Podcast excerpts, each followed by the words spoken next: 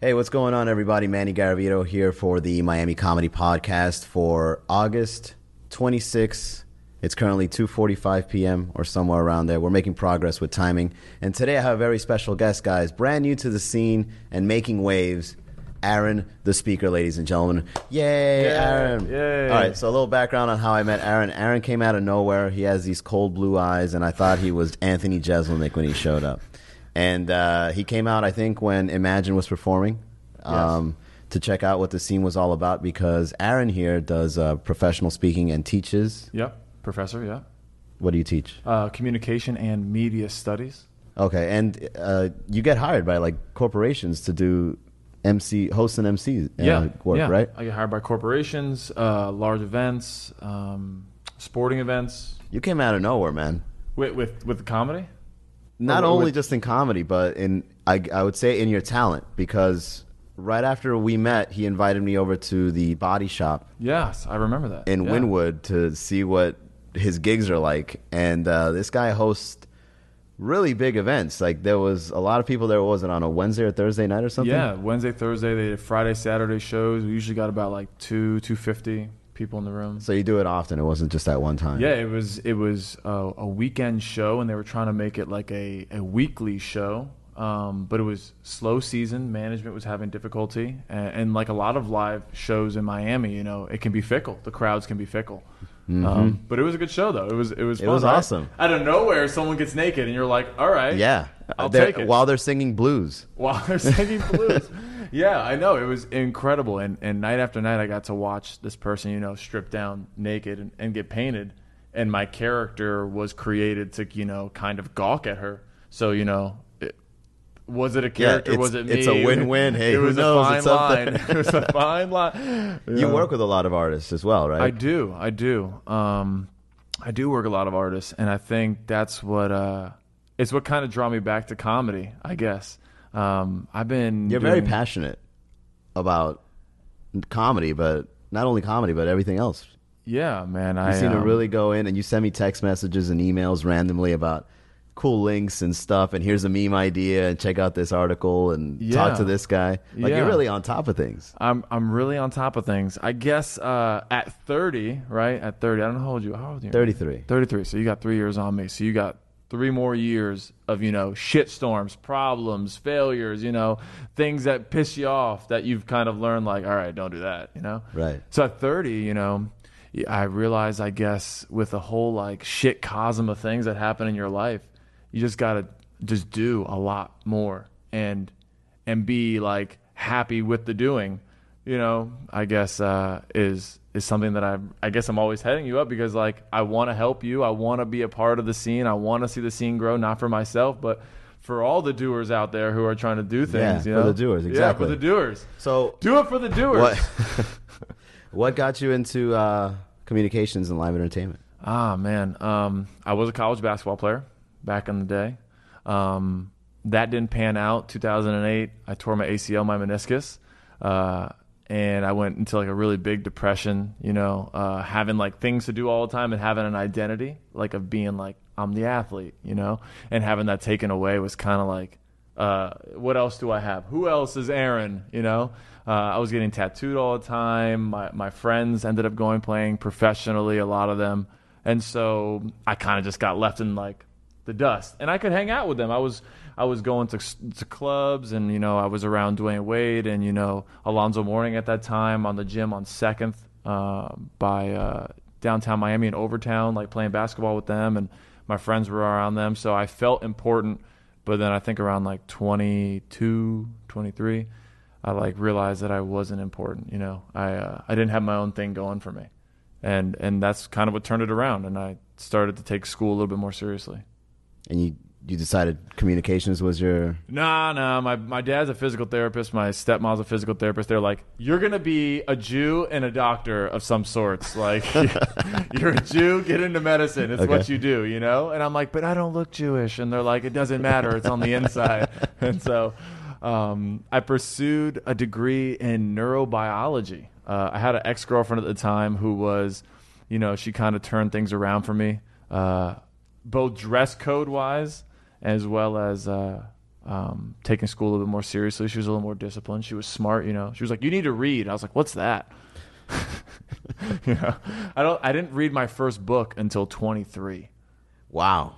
Like I didn't read a From book, cover like- to cover? Yeah, from cover to cover. Like I'd never read a book before, and so I was in biology, and you know, um, I took a communication class, and I would be completely petrified if a guy that never read a book were to go, were to work on my brain and be like, "Oh, we got to look at those neurons under a microscope." I know. By I, the way, I realized quickly I only read Flowers for Algernon. you don't want that. you don't want that. You don't feel safe. You know, there's insurance for a reason, but you still don't feel safe. right. But I knew it wasn't for me. I knew like you know, How long an- did that last? like I did like three, three, four semesters of you know science based stuff after you know my AA degree. I did my AA, you know, general like the anatomies and all that, all that stuff, all that jazz. But in in like upper level, I took like three, four semesters, like a year and a half, and I realized I was like, nah, not for me. I took communication class. It was like psychology, sociology, ethnography, and communications Wow. and English. It's like that's what communication is. Like we take all the shit that people study. Like psychologists, we're like, all right, we'll take a little bit of that, and then like sociology, we'll, we'll take a little bit of that. And Yeah. like, English, we're like, give me that shit too. Yeah, yeah. And then we just kind of form our own, and we go, well, we're the most important because we use all of you guys, Yeah, and they fight back. I dig that. yeah. So that's how I got into it, and um, So tell us about like what's the what's a big takeaway about communication? You always do it. You can't not do it. Yeah, Even when you're dead, you're like that guy's dead. Yeah. You know, you're communicating. yeah. Like I'm communicating that I'm dead. exactly. Yeah, yeah. Or like uh, it, someone doesn't want to be around you, right? You're like, oh my god, you know, they're not they're not talking to me anymore. They're not like they're, they're not they're not communicating. No, they are. They're communicating. They don't want to be around you. Right. Like you're always communicating, no matter what. Is the one takeaway. You can't get away from it. Everybody communicates Everyone, all the time. all the time. That's can't get away from it. I uh, what I what else I find fascinating about communication is um, the ability for people to uh, right off the top of their head just uh, come up with something like well this is on stage of course come up with something uh, brand new refreshing entertaining and of course hilarious like you know yourself you're you're also uh, JJ and Yeah. and and um, chef and all these kind of comics that just go up there and they're like I didn't really write anything but uh, I'm just gonna go up and just talk What's a lie? and it, and it's a big lie, but it does it so well. It's it's done so well. Like when you go up, and you usually go up because you arrive late at last, right? You're the last person, and Because and I know you're gonna put me up last. and well, no bullshit. I, Manny, you never arrive Manny. on time to get on the main show, and I always tell you, arrive on time, I put you on the showcase. This guy shows up at one in the morning because he knows the last comic is up. It's like always at the right time. And uh, I you do. talk to like the few night owls that are there, Yeah. and and it's kind of like you do like a headlining set of just crowd work. And it, I- I like that because it's like the the ability to just look at someone. It's like, what can I form out of this? Yeah. Or it's like common ground. Yeah. I'm entertaining you, you're being entertained, and we're all in on this together. And it kind of just brings everyone, you know, like acquainted. It kind of brings the room together. Like everyone's now friends when they leave the, the venue. Yeah. I find that awesome. So, what do you think is, is the main uh, point, uh, well, the skill to do that? Okay, for one, communication is all about sender receiver. And I got to think about the receiver before I send. 101, right? Who's my audience? They want something. I need to give them that thing that they're looking for, right? If I'm in a country bar, they want country stuff. If you're in an urban room, they want urban stuff. If you're in an old room, they want old stuff. People, you know, have selective retention. They they retain what they fits their ideology. That's a communication standpoint. From a professional standpoint, being a professional MC, like I have to do bar mitzvahs sometimes, I have to do weddings, I have to do corporate events, and people are at these corporate events like, "This sucks, Jim. Ah, another one of these. I got my two drink tickets. I'm gonna get my beers and I'm gone." You know, and I have to somehow find a way to make those people have fun. And so a lot of my job, which I struggled with in the beginning, being a professional MC and host, was like realizing that I'm not the show. You know, I'm the conduit to make the show fun. Like, if an artist comes on, the artist is the show. But as a host, as an MC, I'm not the show. Yeah, the show is a group effort. And too many hosts, I feel, in my industry are very ego based and they say, I'm the show. I say, no, no, no. You want to be the artist, then be the artist. But if you're the host, introducing the artist, introducing the acts, introducing the thing, it's not about you at all. Right. It's about the show. So let go of your ego. And that's what kind of brought me back into comedy after all these years like a breakup mixed with the body shop. Uh, there was a girl that I had, you know, wanted to propose to, you know, that we broke up, and it was it was a it was a thing that made me upset, as anyone gets upset with loss, you know. And the body shop came along at that same time, and um, they were like, "Hey, we'd love you to host. You know, we need something to kind of piece the dead time together." I was like, "Okay, this is out of my range, you know, because I'm usually corporate, and I'm very nervous about that because corporate money is good money, long money, right?" These little shows, like when comics come in and make fifty bucks, I'm like, oh boy, Yeah, this is rough. this is rough. you know, I, I need the corporate things, you know. Um, but the body shop came along, and this Israeli guy like convinced me. You know, he's always like, you know, you never get like a full conversation out of him. It's always like he. Let me tell you about the show. Yeah, yeah, yeah. I've, yeah, I've been around those. Yeah. It's like ADHD and shit. It's like wow, never- it's like, too lock much. on, lock yeah, on. yeah. What's happening Yeah, yeah.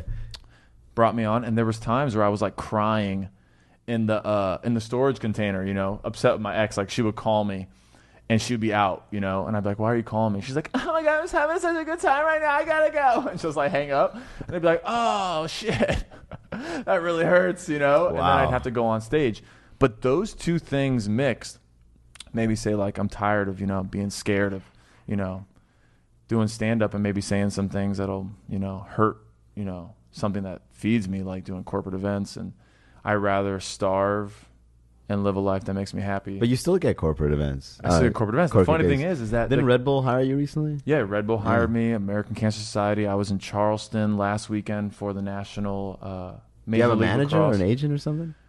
I don't. I, I'm my own business person. I started my business back in 2013 uh, when I got my first ever hosting job. I was doing stand up comedy at the time, 08 to 2010. And I had signed up for the Hard Rock Comedy 101 thing. You ever done those? Yeah. With Renee Hart? Of course. I did Comedy 101, Comedy 202. Uh, I did MCing 101. And the reason why I did that is just because I wanted to be strategic and making friends with Renee, right? This is who I am, like you see me, right? Because a lot of businesses putting dollars into another business's pocket makes them want to put dollars back into you. Right. And I always had that Jewish, you know, managerial, like natural mindset Yeah. that coursed through my blood. I don't know why Very calculating. calculating a house of cards. Um, no, not that vicious, but but you know, I, I did that, and but it was hard. It's hard to get up, right? If you're a Miami comic, um, we're lucky to get up one night a week. Yeah. You know, a friend of mine, Joseph Vesey, who's doing great up in New York. He's in Italy right now, recording with Adam Sandler. He's doing fantastic. I'm so happy for that guy. Uh, bust his ass up in New York when I used to go up there a lot.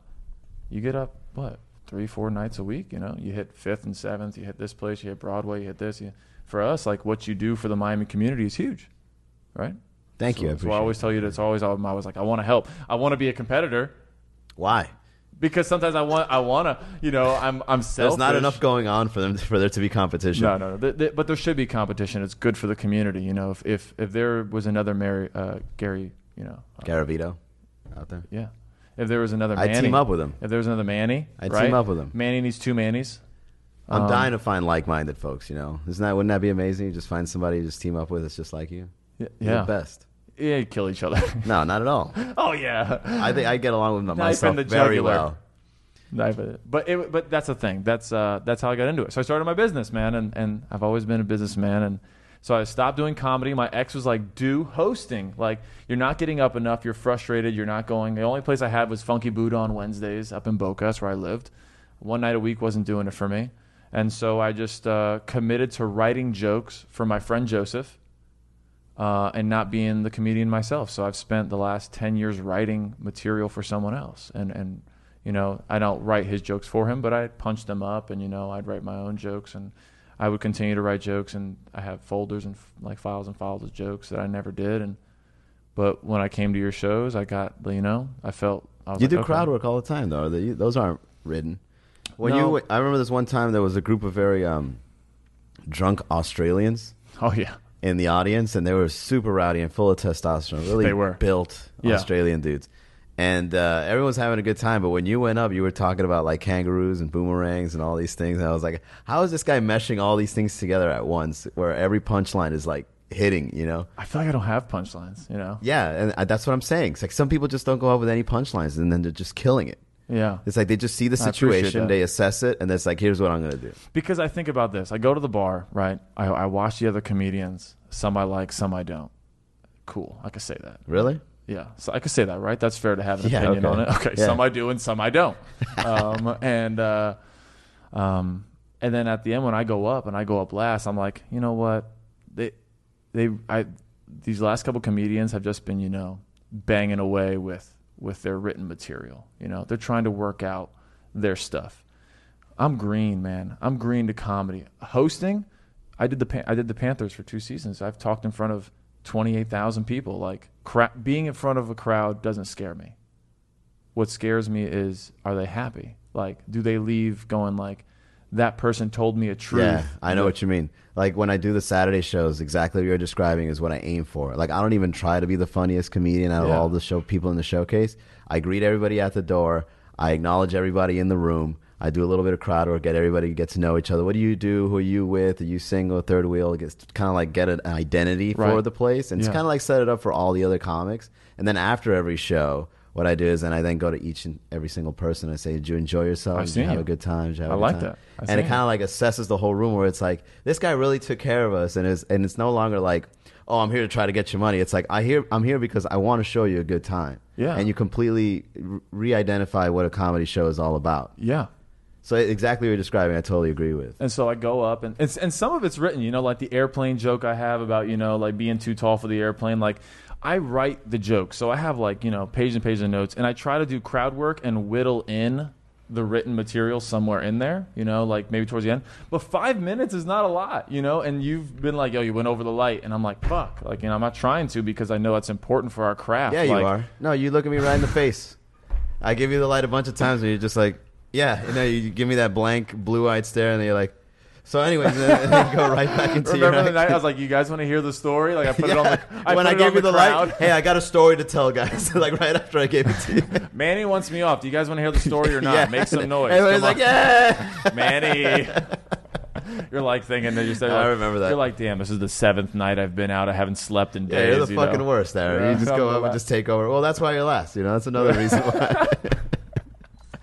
But I really try to. Man, there's a lot of people like Kyle Grooms. You know, there's a lot of people like Matt, blonde Matt from LA. I don't know his last name. Blonde Matt. Yeah, blonde LA? Matt. Matt. He was from LA. Um, he's very good. Um, Oh, Derndak. Daredak. Derndak. Yeah, he's very good. great. Uh, you know, Mateo, I like a lot. He just seems like you know he really likes it, but he just seems like really spacey. I like when he just like touches his face Yeah. yeah, he's out of it. and just like, and then goes into his joke. There's something that I really enjoy about that. And then of course Rudy. You know, I like Rudy a lot. Rudy's beard looks like uh, like birds could nest in it and, and be and be okay for for winters. For winters, like, and he always has a towel. I want to get him like a nice He's- silk he, handkerchief. He perspirates so much, man. I know, but I want him to. You know, why does it have to be like a washcloth? I, You don't know, why can't it be like a decorative like silk cloth? You know, like why does it have to be like you took it from and it changes Hilton? patterns every show. Yeah, Like it's paisley one day, then it's like uh, plaid the next day. I hope he's washing them. I always just doesn't he sit will, in yeah, his he'll see it. It will give him a great idea. But I always joke around with him because I'm always like, you have two famous movie names, you know, like Rudy, Rudy, Rudy Wilson. you know, I do it every time I see him, and now he likes it. You think, but in the beginning, I don't think he liked me very much. I did it every time. I didn't even it- know him, and I did it. You're, here's the thing, man. You're you're very passionate, but you're you're a grade A asshole at the same time. It's Like, weird. Yeah. But I don't try to be It's an asshole. likable. But how can I be an asshole? But in the beginning, when we started meeting and having conversations, you would like do this thing where it's the stare, man. You have this stare that you just wait for a response, and then when, when I don't give it to you, it's like this guy's a fucking asshole. Like you're just there like, and, and, and, it, and it goes it goes longer than it should, and I'm just like, all right, I'm gonna see you later, and just leave. That's the way you got to handle it, man. And then like I don't know if you have a girlfriend now or anything, but like there was this one time a long time ago where these two girls were like, I was like hyping, yo, this guy's tall, he's handsome, good. And then these two, two girls approached you, and then you just like before they even said anything, they just walked up to you like, hey, do you want to go out sometime? With just to one of them, she's like, well, I got a boyfriend. Well, what about you? to her friend. like it only takes an asshole to fucking do shit like that. because in life, like a lot of times, I really get um, bored. You know, I know what you mean. there's ritualistic communication that I study and I see it coming. Like Yeah. I study it, I know it. It's kind of like, you know, how you're, you're around someone who like does this certain profession all the time and they can never not talk about their profession. Yeah. Nurses. They're the worst, right? you know, they're always like, "Oh God, you know, the hospital the other day, I, I haven't slept in 18 hours, and you know, you, you got to be careful. You got to put, you know, cotton in your ears because cockroaches are cro-. like they're always talking about their job, like, oh, you haven't even seen a broken bone. I'm like, I don't want to see one, you know. Same thing with like communication, like always reading Yeah. about it and talking about it. Yeah. So sometimes I just I try to break the mold. The reason why I said like, "Hey, would you like to go on a date?" because I shot for the prettier girl, didn't get it. Right. I didn't want the ugly one to feel bad, Right. so I was like, "I'll take you out." And it's a win-win. It's like Yeah. you tell the one that said no, like, all right, well, I'm- you're not that important. Let me go for your friend. but the thing is that I'm never gonna go out with them anyways. Yeah, I know you didn't, Never. The point is because it makes them remember me, and the goal is to have them come back and to they a comedy and they came back Yeah, they came back Often. Yeah. They came back often. So yeah, just So- get their attention. Exactly. Speaking of communication, let's get into the main topic and go even deeper. How does communication make someone professional? Go as deep as you want. Let's let- let's try to 90% define Ninety professionalism. percent of professionalism is appearance. Okay, um, from a communication scholarly standpoint, you have about ninety-three percent of your communication is nonverbal. Seven percent is the actual words or content you say. Don't get it twisted. Ninety-three percent is not your body. Your body's like eighty-seven, and then it's like thirteen to fifteen is your tonality. Right. Okay, so appearance. Let's start with appearance. Appearance. Right How you dress. how you dress. Um, it doesn't just have to be how you dress. It could also appearance could be you know the shape of your body, the color of your skin, your hair, your eyes, your teeth, your facial hair, uh, anything on your body that would be considered visual. Right? We are mainly a visual being, so visual rhetoric or like visual uh, communication is going to be your most important part of professionalism. Right. Look the part. Your Right. doctor comes in in like swim trunks, a tank top, and flip flops. Yeah. And your gynecologist is like, spread Yeah. your legs. I'm going to go diving. Oh, You're wait, say, whoa. when you pay for your videographer to walk in and he charges you a good eight hundred dollars an hour, and he walks in with shorts and a Batman hat on, with flip flops. so But some professions do get away with. Well, this is actually a good point, and we'll we'll stick to the appearance aspect of it. But you wouldn't want them to show up in a suit. It'd be weird. Yeah, it would be weird. That's what, I'm, that's what I'm getting at. So there's some professions that. So this, this varies. Yeah. From different professions. Well, the costumes. The costumes vary. One second, I'm getting a Amiibo thing. It says plugged in. I don't know if the battery's dead. I think the battery might be dead. The battery. no, might it be still dead. has a hundred on the on the small one. Yeah, it's still good to I go. Saw something empty. Yeah, the, the big the big battery's dying, but the larger one, I mean the smaller one is still there. technology. Uh, I know, right? Prompting you for no reason. Quiet. We're busy. I always Um, lie to my phone. It's like, are you driving? I'm like, of course not. yeah. Waze. Are you- I'm a passenger. uh, okay, so I think uh, different professions have different ways of Yeah. expressing well, you remember, it's a professionalism. So, for example, like I look at his work, okay. and this guy can show up in lingerie, and I'd be like, "Yo, I know your work is amazing." Yeah. Right. On the other hand, if someone were to be like, let's look at bankers. I used to work in banking for Yeah. years. If somebody were to be like, I want to have whatever you have in the bank, whether it be a hundred thousand, a million dollars, and I want to start investing it in you know hedge funds or whatever. Okay. In order for me to get your trust, I have to present myself like this negotiation that we're about to do is imperative for me okay. and I'm I'm going out of my way, wearing my cufflinks, putting on my cologne, fixing my hair just right. That's one way. Right. There's many ways.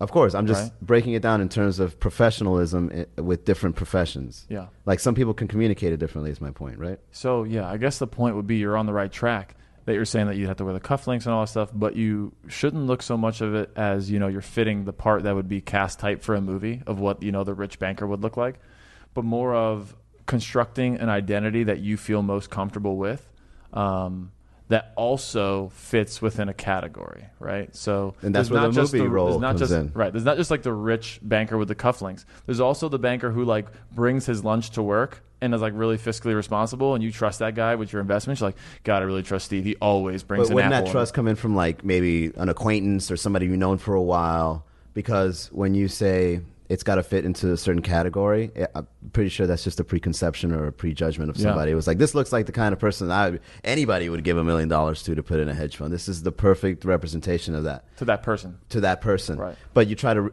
in order to be a good salesman, you try to reach as many people as possible. Yeah. So you sometimes have to fit that mold. Right. So you look at your client's name, right? You see last name, you know, it's Schmidt. Okay, maybe I know what kind of culture that is. Maybe Okay. I'll, you know, Yeah. uh, or you know, they see that it's uh, you know, Goldberg. You know, you come in, you you know, you're a little more, you know, it, it's a mazel, you know, Yeah. mazel tov. You know, Yeah, you're, yeah. you're playing like like crowd work. You're playing to your audience. You know, uh, communication is, is a lot of it is giving people what they expect, while at the same time, comedy is about taking away that expectation, right? So in, in real life, to be professional or have professionalism, give them what they expect, right? So with the meeting, let's say, can we talk about the meeting with your No. phone thing? But we can use it as a metaphor in Uh, terms of very, very loosely. Okay, so not only that, I was late to here, right? Right. And I thought that I was supposed to be here at two o'clock, Right. Right. She was in the car, a friend of mine who was with me, and I had to go pick her up from South Beach. And as I picked her up, I realized that I was running late, and I have an imperative to be um, to show you a level of professionalism because you are a producer who puts on shows in Miami, and I, you don't know me that well, have only certain fragments of interaction with you in which you are going to expect this professionalism. So by showing up late, right, I was in the car very upset because I was saying to her, I was like, I'm by being late, I'm communicating that I don't care about his time. Was he really going that in depth in the in the conversation by being late and, and putting his fingers out like that? Oh man, That I'm disrespecting his this time. guy's kind of like a sociopath a little bit, no? A little bit, right? But those are the things. I'm disrespecting his time. Like, you know, um, I want to communicate that your time is valuable to me because your time is valuable to you.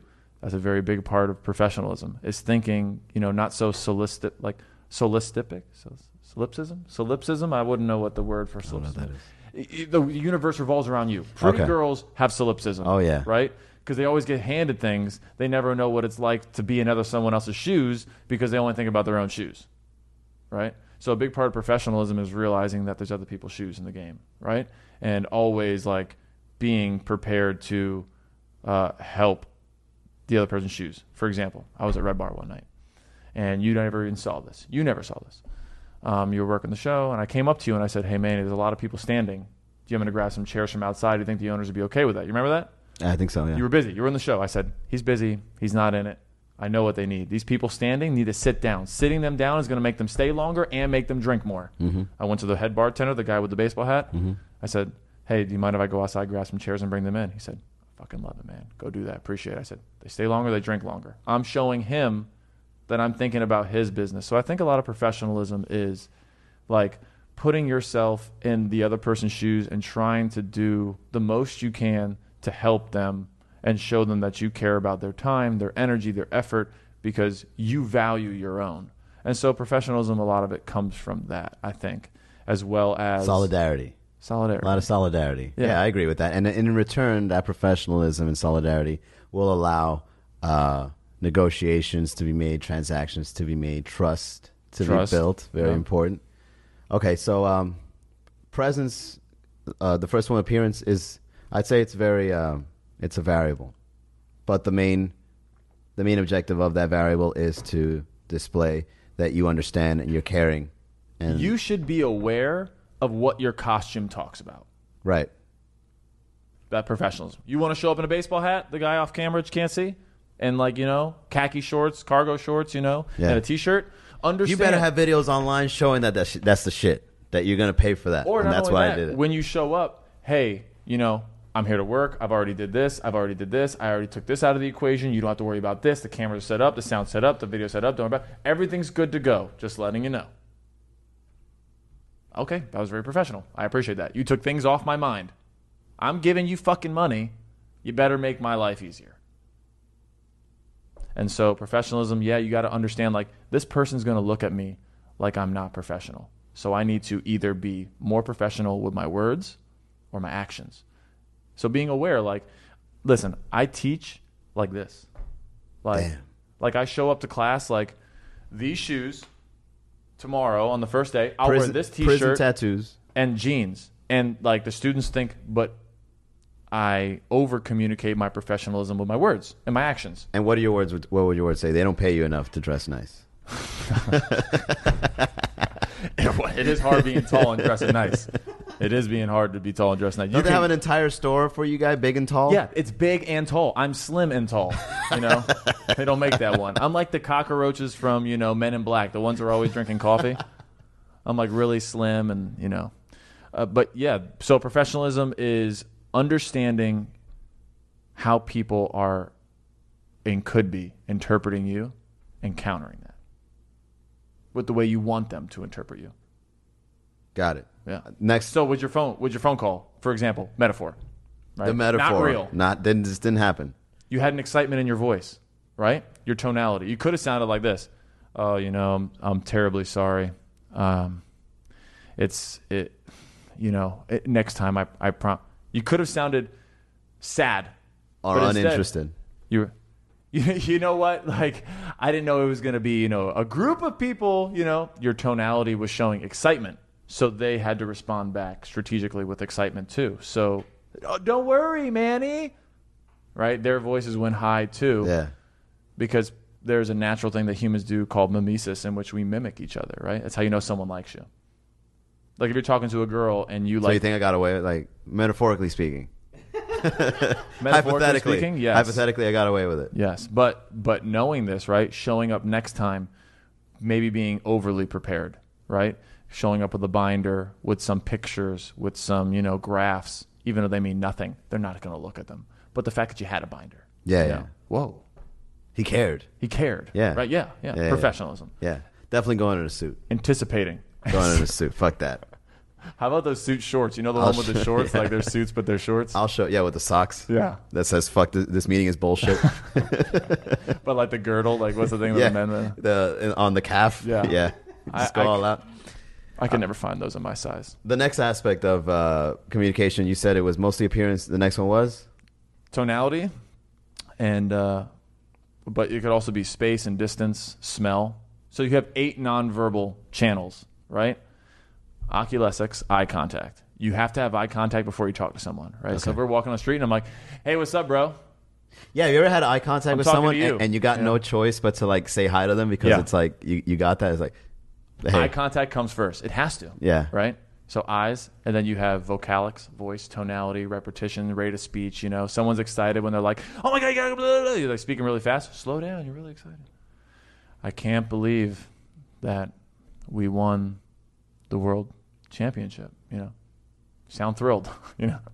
The tonality. Then you have uh olfactics smell right so the way you smell So Like cologne someone- and perfume is a big factor. You say. in Hispanic culture, yes, because you guys are the next one, proxemics, which is space and distance. Hispanics are very close to each other, right? When I first started dating Spanish girls, it was a rough lesson. Hey, Miss Gonzalez, I'd like wave and like walk to the kitchen, and then like she'd come up to me and be like, "You're being rude to my mother." Miss Gonzalez, she didn't hear. She didn't hear me. She didn't hear what I said. Hi, Miss Gonzalez. You got to go over there and kiss my mom. I'm not gonna kiss your mom. Kiss my mom. Where? it was a rough lesson, you know. I had to, I had to learn that Hispanics, you know, it, it, when you leave a party, you got to pre-plan 20 minutes ahead because you got to kiss the whole the whole lineage, right? Got to kiss everyone and say goodbye to everyone. So Hispanics are very close to each other. So smell is important, right? But if you're a farmer from Wisconsin and you live on land and there's like a mile and a half apart from all your neighbors, you don't give a shit how you smell because when you see your neighbors from a mile away, what up, Chuck? yeah. Yeah. You don't see each other that close, so smell's not that big of a deal to a farmer compared to like a city person. So smell is important. Proxemics, um, kinesics, body movement. You know, especially for comics. Mauricio, right? He does like uh, uh, Marcelo. Marcelo. Marcelo. Yeah. Yeah. Yeah. He has like a Kramer thing. You know. Yeah. Cats. you know, I went to go see Hasan Minhaj. You know, he did a lot of like he holds the mic and he keeps his. He does a lot of this. Oh yeah, I missed that man. How was it? Amazing. You know, I, I watched He's one of it. my favorite comics. I tried to get the tickets last minute. It's fucking sold out. Yeah. So it was good. It was I good. saw Homecoming King live when it was up in the Broward Center. It was amazing. but it, watching it made me realize, you know, there's a lot of um, technique that I have to work on as a comic. You know, knowing how So to what be did like, you pick up on it? you know, when you're trying to make a character be far away, right? What up, Chuck? Like knowing to take the mic away, or like, you know, come to the basement. Like knowing to put the mic close, like, and and knowing when to slap the mic on your knee. Just a lot of like knowing the mic work. You know, uh, I, I saw from him and the way he worked the stage. You know, and a lot of jokes were based towards his Muslim Indian audience. You know, you know what it's like to be Muslim, right? Ah! That wouldn't work. You know, that wouldn't work in Missouri, right? Well, I mean, he did the um, the uh, presidential um, what is it, luncheon or dinner? Or yeah, the something? correspondence center. the correspondence It dinner. was great. Yeah, and he didn't do it. Well, did he do? No, not really. Not much. He actually, I think he did a great job, better than Michelle Wolf in my opinion, because he was more tactful and it was it, everything landed. Everything landed. But Yeah. Michelle Wolf, remember, you as a female comic, you're not going to relate to her as much, you know, because she's going to talk about things from a female perspective, where we, True. we would kind of understand male comedy more. Michelle Wolf, she's great too. I thought her special was good too. But yeah, her Oh correspondence. no, I love her work. I'm saying the way I love her work. I'm saying the way it was picked up in comparison to previous. Yeah. Well, 'Cause she really- Hasan was really intelligent. Like he really talked about politics, right, and like journalism and democracy. Where Michelle was kind of like, you know, bashing the Me Too movement. Yeah, really, Trump, really touching the the nerve points, like going in hard, right? She got Sarah Huckabee Sanders. She was just yeah, her. Sarah just sitting there. Thank God they had chicken parm tonight. Otherwise, I wouldn't have came. All right, uh, proximity. What else is uh, an aspect of it? Kinesics, body movement, um, and yeah, what did I have? Oculesics, It was eight. olfactics, oculesics, olfactics, proxemics, vocalics, um, chronemics, time. That's a big one. Oof, time is a big one. You know, um, the way we communicate our time. When you really like someone, you want to be around them all the time. You know, you know your relationship's going to shit. You know, I, I feel like something's wrong. Yeah, because she's always busy. You know, that tells you something. She's communicating with her time that it's not that important to her. Um, Rudy hanging around um, even after he's gone to watch the other comics, even though I don't even think he pays attention sometimes. You know, uh, shows with his time that he wants to be there. Time, chronemics, really important. So your your your investment in time for other people's time is what chronemics is. Yeah, Like I'm putting my time within your time. correct. There's so also that we share the time. monochronic time, polychronic time. Monochronic is an American time base, right? We function like nine to five. We work nine to five. It's very red. The weekends are for partying. Monday through Friday, we work. When you go to like Latin American countries or you go to, you know, uh, different countries in Spain or Europe, they run on a polychronic time, which is like multiple times. So like halfway through the day, people in Spain are like, fuck it, I'm going home and take a nap. You know? Yeah, yeah. I've I've heard about that. Yeah, like, it's like, you know what? Fuck it. from two to five, don't people like just disappear? Yep. There's nothing going on. Nothing. And then they go back to work, right? And then they have really late dinners, 11 o'clock, right? And it it's more about like family time over there and spending time with your friends and family and not so much worried about like the rigorous schedule of like, you know, I got to go to sleep at 8 so I can wake up at 4. America, you know? Like, Yeah. crack it. You ain't hustling if you ain't up at four.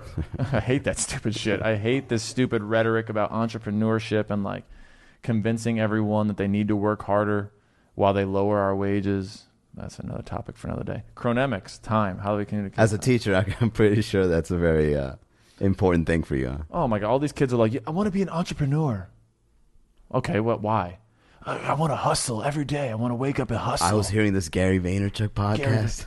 Gary's right, but like he's telling you to go on social media because he has a stake in social media. Like look at, you know, put two and two together. He's a part owner in Twitter and Instagram and Facebook. Like Makes he sense. owns stock in them. Of course he wants you to, you know, promote your individuality and entrepreneurship on social media because it makes you one validate yourself.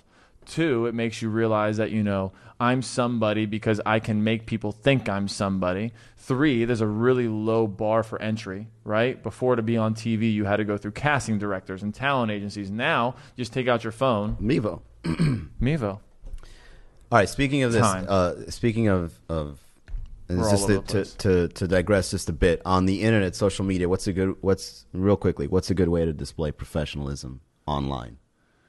For one, um, Not talking shit. I think is one. No, talk shit. And That that's what, that's what Gary? Vaynerchuk, yeah, that's what Gary Vaynerchuk talks about, right? Because like we're in the wild, wild west of you know like where our culture is going. Th- so many things are in flux because there's so many micro communities. Before there was just one community, white hegemonic culture, right?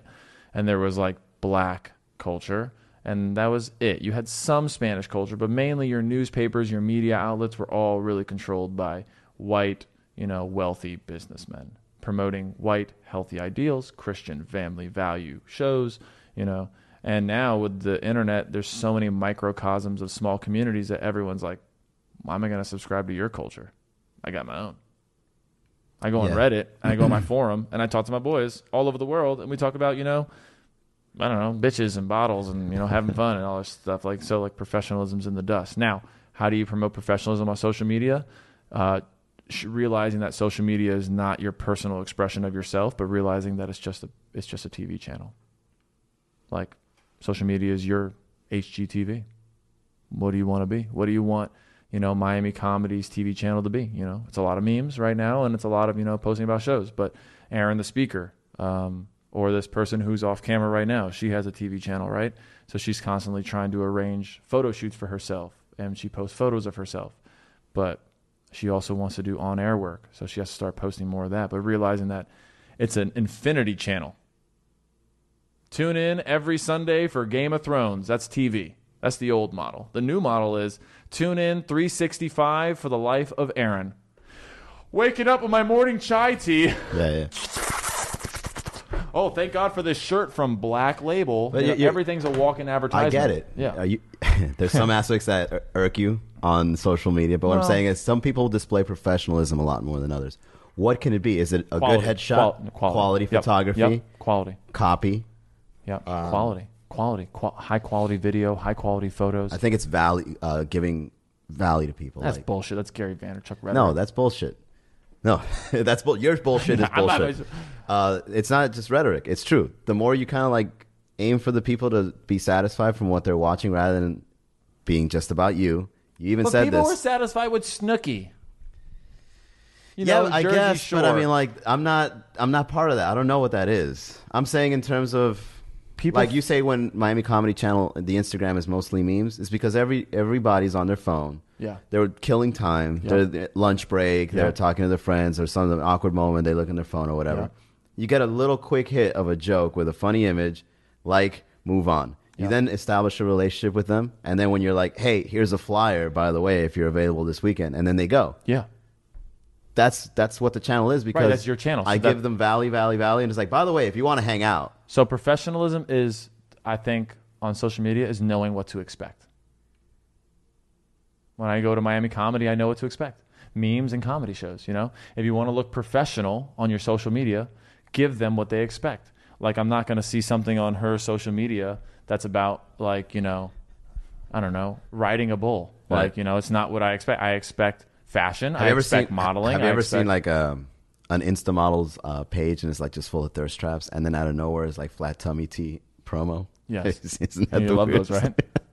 It- it- can we just call it what it is? Instagram is the softcore porn of our generation. You know, like the bar to entry to do softcore porn is really low right now. Before, like people used to do Playboy and Playgirl or whatever, Playboy and all that stuff, and Hustler back then. Like, uh, and there would what- be ads within the mags. that's now what Instagram like, looks like. Yeah, yeah, yeah. All these girls that are posting on Instagram, like you know, saying they're like swimsuit models, they're softcore porn girls. what like, are they communicating? They're they're smart. They're using their They agency. They're smart, using their assets, assets, to get people to like follow. And us horny fucking guys, you know, we're sitting there like zooming in. Thank God we have the zoom in feature, right? On Instagram, that's that's awesome. yeah. before before before we used to have to screenshot it, and when I zoomed in, it looked like blurry Japanese right porn. now it's HD 4K. Eh, wow.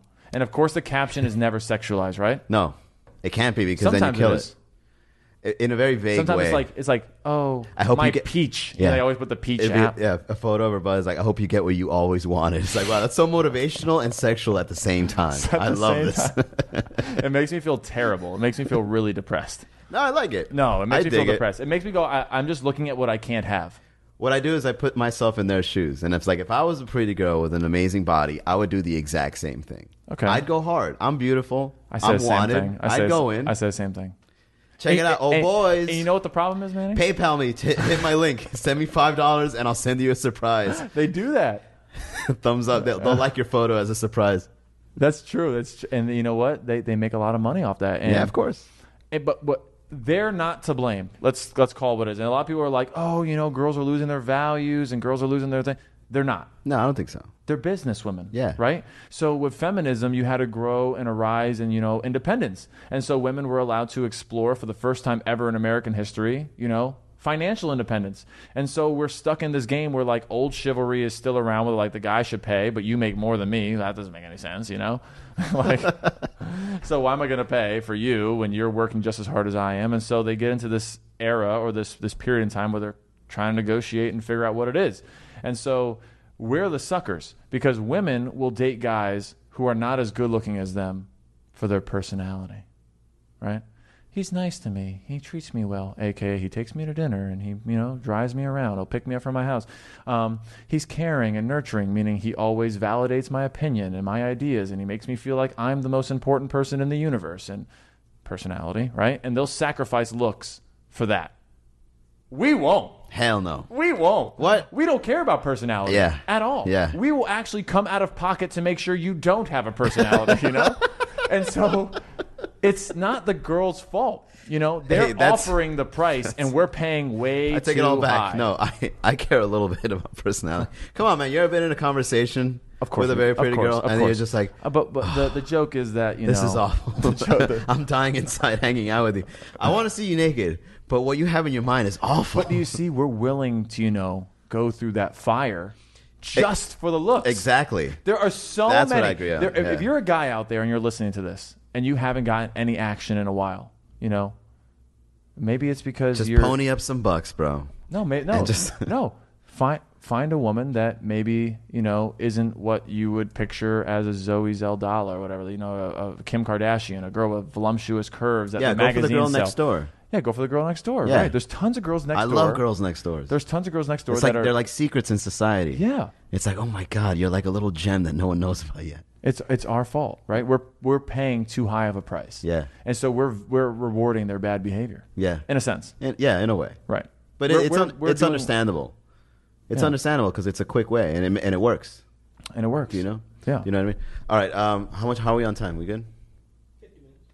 50 All right. So um, let's finish up the uh, professional communication. So it's uh, appearance, uh, ki- kinesthetics, Kinesics? kinesics, and Uh-huh.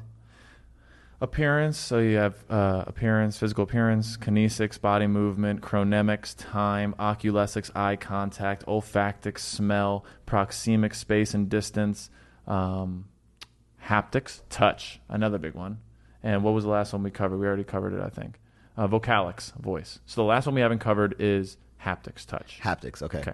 We meet in a business meeting. First thing we do is this in American culture, right? If we were Japanese, we would bow. If we were in Hispanic culture, we would kiss on the cheek, right?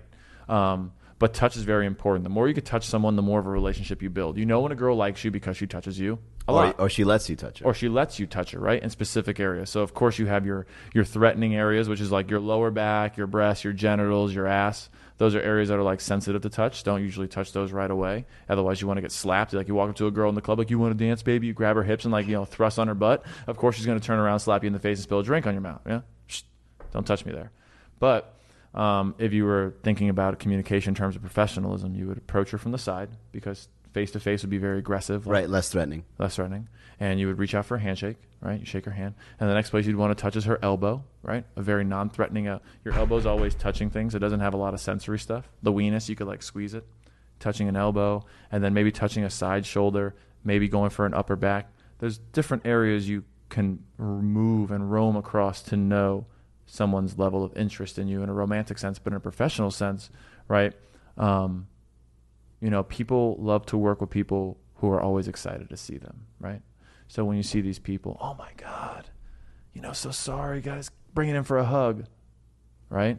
Depending on their on Tuesday. depending on their culture, but you'd have to read it. But the first thing you do is go for a handshake, right? And The wear lots should- of cologne The hug should come at the end. You built a rapport. You built a rapport. You built a rapport. I'm sorry, I'm a hugger. I'm so excited about this. Are you guys excited about this? As I'm excited. Oh, that's awesome. Come here. Yes, we're gonna have an awesome thing at the library. We're gonna change so many lives. Right? You're communicating professionally with touch in an appropriate way, hugging. Right? And then of course you can go too far. Right? A hug can last too long. Um, breathe in her ear. that didn't feel very professional, but I liked it. Um, but yeah, that's, so haptics, touch, um, where you touch and how you touch. So okay, um, one of the most important things in professionalism in terms of haptics is a handshake. Yep, How good you do it. yep. So a good handshake is what thumb to thumb, I, I like to go web to web. Yep, web to web, right? boom. Yep, and then you want to match someone's grip. Like you don't want to squeeze too hard, and you don't want to squeeze too soft. That's the classic like dead The- fish. Have you ever? Yeah, don't you ever hate when, when you try to shake a hand and it's like it meets halfway and Yeah, it, yeah, it does that? yeah, yeah. I, what I do is I pause, like I pause and I like literally hold them and push it in and kind of like Yeah, that's a good establish thing to do. it. But make sure you do that with a smile, otherwise it may come Oh across yeah, of course. I'm just be like, "Fuck you doing?" Yeah. idiot. But it happens more often. with women. Oh, I don't know. Does it happen to you with women? Like you try to shake their hand. Well, women aren't really taught. Like their fathers don't teach them how to shake a hand. Well, when a woman shakes your hand, like when she does like this, Yeah. like, that's okay, right? Yeah. What they're showing is submissiveness, right? So whoever's palm is up is typically going to be the more submissive one. So when you meet someone who's trying to dominate you, Yeah, yeah, yeah, yeah. What's going on? I've seen bro? that. Yeah, Right? And they'll- it's they'll always to jerk do it. with an They'll Ed Hardy jerk- shirt, they'll jerk an it. affliction shirt that does that shit. who goes to 24 hour fitness for Yeah. sure, and also Legacy Fit on the weekends. He just spends too much money on the gym. Yeah, Um, I watch a lot of UFC, bro. yeah, a lot. I'm like Anderson Silva's protege. no, you're not. You live in Orlando. Travel for work. There's a good gym there. he comes by guest spots. but yeah, the handshake, man. Uh, uh, sometimes it's too wet. It's always good, you know, maybe dry your hand. But if someone always wants to shake your hand as soon as you walk out of the bathroom. That, like immediately, like you walk out and someone's just there, like, "Hey, how's it going?" Like, did you not see me just walking out of here? I never wash my hands when I leave the bathroom. The only time I wash my Like, hands, I got to be professional. the only time I wash my hands, if it's someone else washes their hands first, then I feel like this like pressure to be like, all right, you did it. So yeah, I'll just like sprinkle some water on my hand. yeah, quickly. And then there's always the bathroom attendant who's encouraging you, but then it makes you feel guilty if you don't leave a dollar. yeah, is the worst. He's always like, "You want a towel?" I'm like, "I can't afford it. Yeah, man. Like this is uh, too much. Like I don't carry change on me. I don't carry Change They should have like a, a Cash App or Venmo there. a cash app. That'd oh, be- that'd be worse. Why? You're taking a shit. There's like a cash app thing on the inside of the stall. it says, "If you want paper, send a dollar." There's no toilet paper in the bathroom. It's a You got to hustle. reach for your phone after washing your hands all wet. Yeah, it oh, our probably phones are work. dirty. But handshakes, yeah, handshake. Uh, if it's sweaty, but yeah, you want to make sure you match someone's grip. You don't want to shake too hard. You don't want to turn the palm over one way or the other. Uh, if someone's trying to dominate you in a situation, which happens a lot in negotiations, like what we do, people aren't always friendly. You know, I think a lot of professionalism is realizing that people want to fuck you over. You know, they don't have your best interests at hand; they have theirs, and so it's hard to be professional when you know someone's trying to fuck you, right? Um, let's say you go to a bar, you want a budget, you know they can afford it, but they don't want to give it to you, and you're like, listen, I could put on a really good show, and they're like, yeah, you know, they're nickel and diming you for some stuff. Um, you're like, God, this sucks. Like, or me as an artist being booked for gigs they call me and like, how much, what's your rate? I tell them my rate. Oh, we can't afford that. Well, then, you know, you have to find somebody else. Like being able to tell somebody, no, I'm worth this and being okay with, you know, possibly losing a job. Like the negotiation part of professionalism is difficult, especially for us being the artist and the negotiator, you know, because as the artist and as the person who's putting on the show, you want to be friends with the owner. We're cool, right? We're pals. You're to hook me up on a deal. You know, I take care of you, take care of me. And then at the same time, you got to go in and say, like, hey, listen, you got to give me my money. This is the money that I need. It's like two different dichotomies. Like you're stuck between two worlds. And so as an artist, not having like a manager, and also for other artists like dancers and singers, like when you don't have representation, you have to be professional in the sense of you got to be okay with, you know, being a, an asshole sometimes and realizing that that's establishing boundaries. establish, that's a good one. Establishing Yeah, boundaries. Yeah. yeah. So the biggest takeaway from this uh, interview, I'd say, is uh, professionalism sets the stage for negotiations. and negotiations, and this is a joke that I want to somehow work out on our shows. Negotiation is the step towards enlightenment. Once you realize things are negotiable, the world opens up for you. Yeah, that's true. People I hate like that. lawyers, right? Because lawyers are always like, everything's negotiable. And you're like, oh, fuck, is annoying. the burger's $15, but I want it for 12 You know, you can, everything's negotiable from, uh, you know, your salary at your job is negotiable. Uh, the time you spend with a loved one is negotiable. And, you know, pussy's negotiable, right? Well, is it? Yeah, you meet someone. Hey, how's it going? You know, I, I think you're really pretty. I'd love to take you to dinner. You're negotiating, you know, a dinner Right. for the possible chance of courtship. Right. And then it's like, well, how, what do you think of IHOP? Did you hear that it's now called IHOP? And then the girl now has to renegotiate. Renegotiate. It's like, oh, well, I don't know if IHOP's going to be the best place to Right. get my passes. Miami Spice is on. Yeah, my, I don't spend any money on a girl, by the way, in the very beginning. What do you do? Real quick, dating tips from from Aaron the speaker. Okay, this whole episode should be about awareness, right? Being aware of what you're communicating, one. Okay. Being aware of what you give off is the number one step. Number two is everything's negotiable, right? Realizing that everything's negotiable from your time to your energy to your happiness to your sadness to your depression. Like it's all a choice that you can negotiate with on a constant basis on how you want to be or feel. And then I think the last part um, would be realizing that your time is valuable and that if people don't your, your chronemics is one of the most important things like time is you can't get back. You know, um, so whether it's like courting someone and they want you to buy them an expensive dinner, well, guess what? Like they may not be thinking that Manny had to host four or five comedy shows, which took him 60 hours of like labor and work to buy you a dinner, and you know you're only using it as your Tuesday night round, so you don't have to buy yourself dinner. There's a lot of you know savages out there, and so as a guy, you got to be careful. It's a new era. Don't spend that money. See if they'll invest their time. If they're willing to spend time with you over money, that's way more important. Be aware of everything you do. Like be aware of what you give off. Everything's negotiable, and value your time and see who values your time and stay around those people. Damn. Strong stuff. All right. In closing, guys, uh, plug in your stuff. Aaron, where can Uh, they find Aaron you? the Speaker uh, on Instagram. That's basically all I really have right now. Uh, but make sure you follow MiamiComedy.com.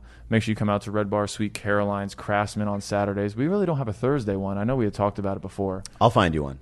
A Thursday Yeah, one. you'll host it. And then uh, Saturday at the Craftsman as well. Saturday, brand new at the Craftsman. and support MiamiComedy.com and the comedy scene. Like, Wow, you're plugging in me. Thank you, Aaron. Well, that's what it is, right? I need your shows to get up. Thanks. Professionalism right here, ladies and gentlemen.